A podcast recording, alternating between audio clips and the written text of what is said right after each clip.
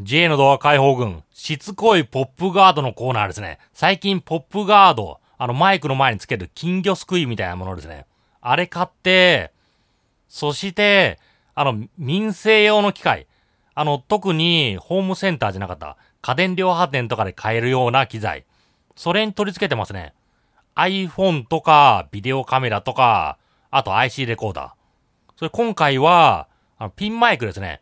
オーディオテクニカの普通に、この量販店で売ってる、あの、オーディオテクニカの、オーディオテクニカのピンマイクと言ったらあれ、まさしくあのピンマイク。それを、あの、ポップガードの後ろに置いて、そして収録してますね。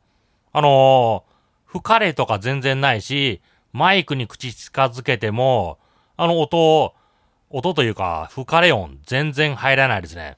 まあ、ちょっとは入ってんのかな。あのー、なんか、このオーディオ、オーディオテクニカのピンマイク、意外に優秀なんですよね。あの、ここまで優秀だとは思わなかったですね。あの、声も結構太いし、いい音で入る。あの、今まで胸元、胸元につけて、ピンマイクとして使ってた。あの、それを、あの、今回、あの、ポップガードの後ろに置いて、いわゆる、この収録用のマイクとして使ってますね。音も結構口、オンマイク目で使ってますので、いい音で入るのかな。あの、息も入っちゃうのかな。そんな感じがしますね。まあ、こう、このように、この民生用の機械、それを使っても、あの、知識、知識さえあれば、十分いい音で、しかもノイズの少ない音で撮れるのかなと思いましたね。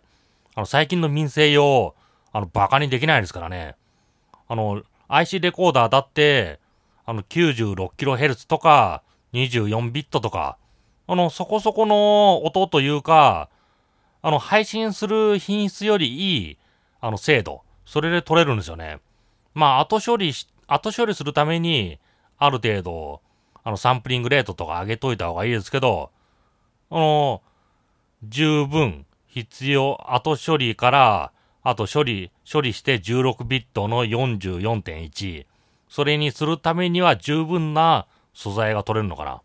そう感じてますね。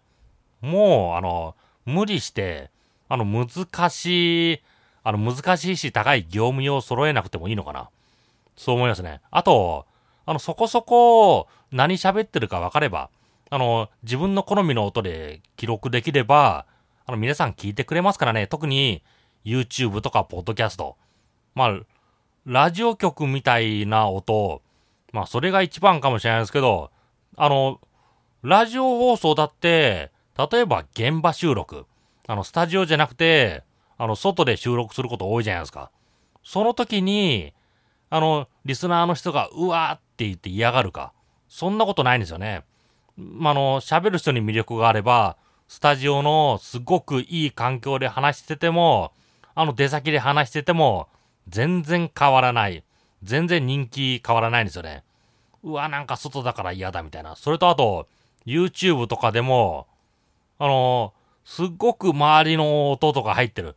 なんかエアコンの音とか扇風機の音とかバンバン入ってる。それでも人気ある人は人気ありますからね。ということなんですよね。だから、まあ、あの、ひどい音、周りガチャガチャ言ってる音が入るとか、周りのノイズとか、すっごく入る。自分の声と同じぐらい、ぐらいのノイズが入る。それじゃいけないですけど、あの、それも、この民生用の機材を使うことによって、一気にカバーできるのかな。そう思いますね。だから、あの、本当に民生用の機材、優秀だな。そう感じてますね。あの、これはすごいですよ、本当に。あの、なんか、まあ、業界打撃ってわけでは、だ、だけ、あの、業界打撃ってわけじゃないですけど、あの、本格的な機材。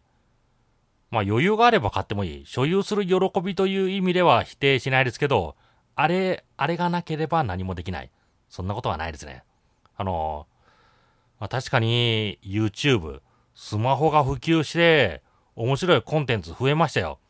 あの、昔はビデオカメラとか編集ソフトがないとアップロードすらできなかった。ビデオカメラで撮っても、それを変換しないと YouTube に上げられなかった。でも今、iPhone 買えば、もう明日かっていうか、iPhone を開ければ、もう YouTuber ですからね。だから、もうプロ用の機材がないからという言い訳、それはできないのかな。そう感じましたね。本当にアマチュアの機材、それでいい音で録音できてしまう。まあ、私、なんかいろいろ音のこと、機材の、機材のこととか言ってましたけど、まあ悔しいけど、これが現実なのかな。そう思いますね。ということで J の動画解放軍。今日は IC レコーダーにオーディオテクニカの普通に量販店で売ってるピンマイクをつけて収録でした。